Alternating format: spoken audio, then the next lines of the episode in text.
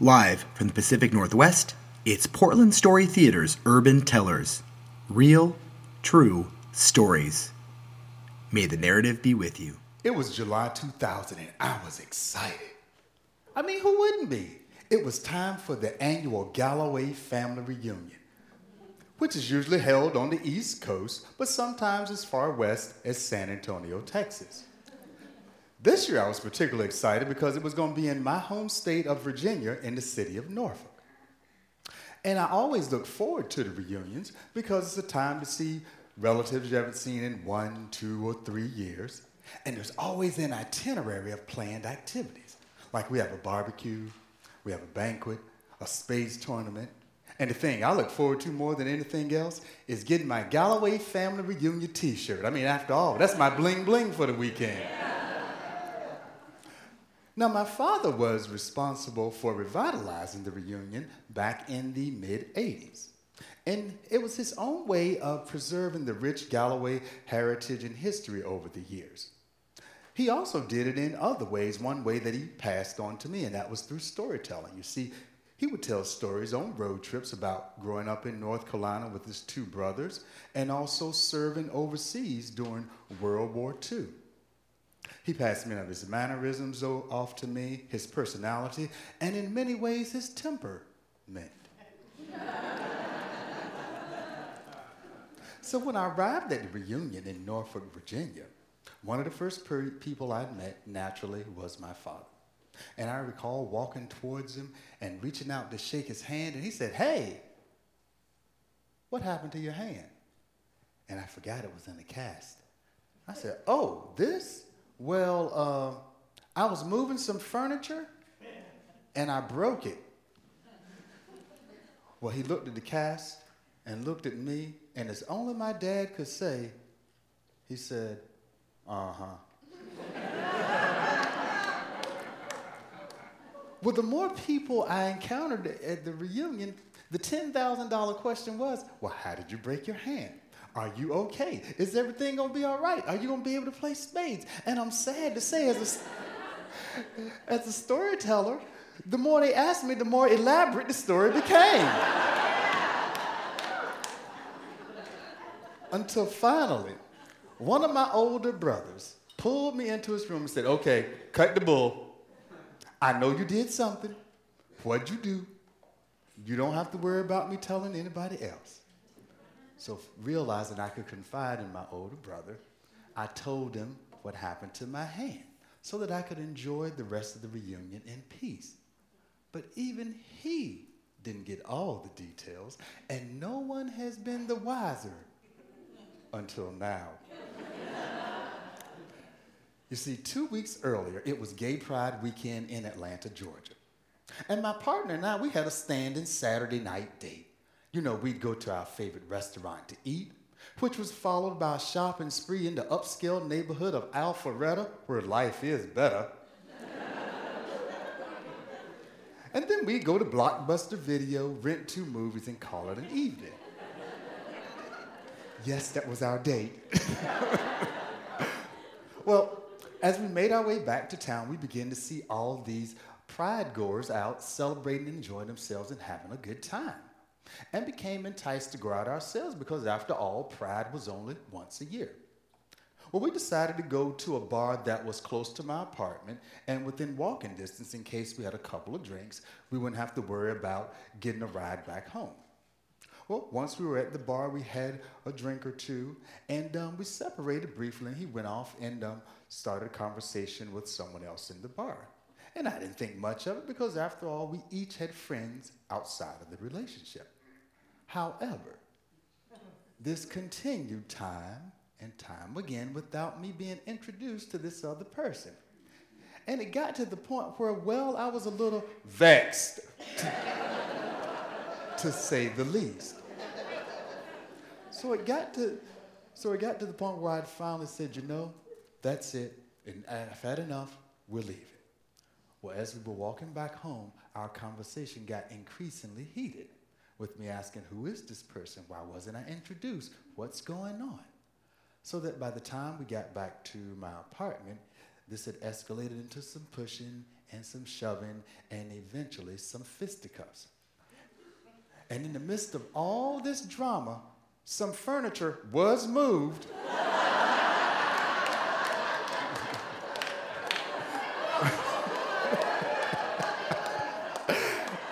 Some things did get knocked over, including my three foot tall solid oak bass speaker. And after it was knocked over, my hand felt funny. And then I looked at it, and it looked funny. And I, and I realized, oh my, it's broken. And no sooner than I realized that, there was a knock upon the door.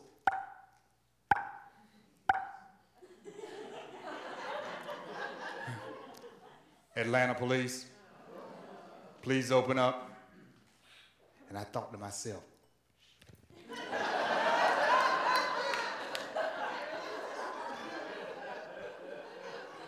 well, I went to the door, I opened it up, and waiting for me on the other side was the beginning of 48 hours of hell in a cell. I was placed under arrest and taken down, downstairs to the paddy wagon they had waiting.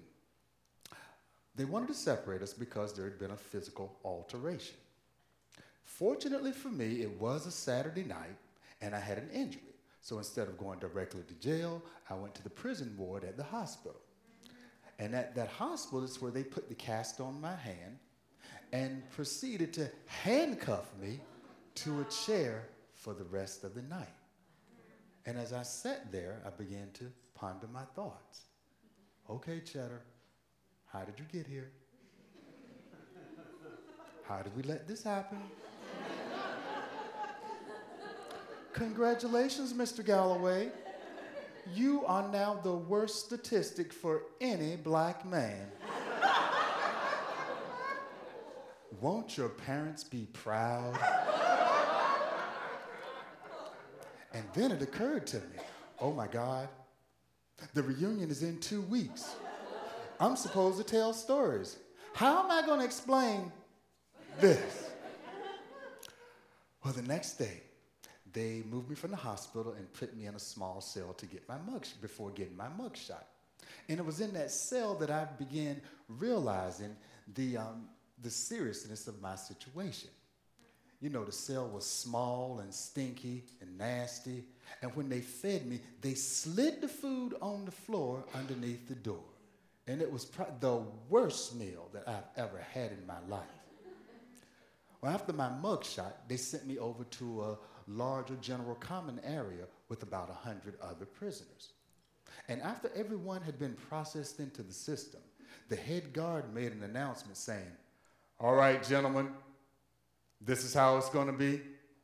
If I hear any racial slurs, any derogatory terms, any curse words, all of you, all of you are going to, into each of those five 10 by 10 cages. So naturally, someone had to test the officer. Man, screw you. so into the cages we went. 100 guys, 20 per cage in a 10 by 10 cell with one facility in the middle should nature call. And I kept praying to God, please don't let me have to go to the bathroom. Please don't let me have to go to the bathroom. Please don't let me have to go. Thankfully, he answered. Well, after about an hour in the, um, in the, cell, in the cages, the guard let us out and told us if we made no further disruption, that we could sleep on the benches in the common area. The next day was Judgment Day, as I refer to it, because we were going before the judge to have our cases heard. And as we sat there being chained and shackled together to get marched over to the courthouse, even though I was going through the worst day of my life, I tried to find a little bit of humor in it with this song. I've been working on the chain gang. I've been working on the chain gang. Well, the judge decided that since we had clean records and we were first time offenders, that if we agreed to go to six months of anger management counselor. In addition to making a regularly scheduled monthly court appearance, we could have this uh, dropped from our records and we'd have a clean slate.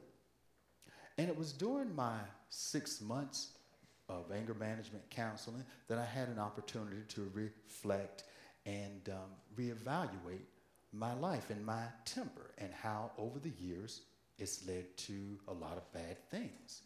You know, like being disciplined in school, being prone to um, fits of anger and rage, tearing things down, ripping them apart, and saying some mean and cruel things about people that have cost me both friends and jobs. And over the years, as I've matured through my anger management, I've adopted some philosophies and principles to keep me cool, calm, and collected. One of them is simply being quick to listen, slow to speak, slow to anger. As Buddhists do, I simply And in urban street vernacular, it's simply slow your roll, bro. Slow your roll. slow your roll. Don't pull up in the Hummer. Roll with the smart car.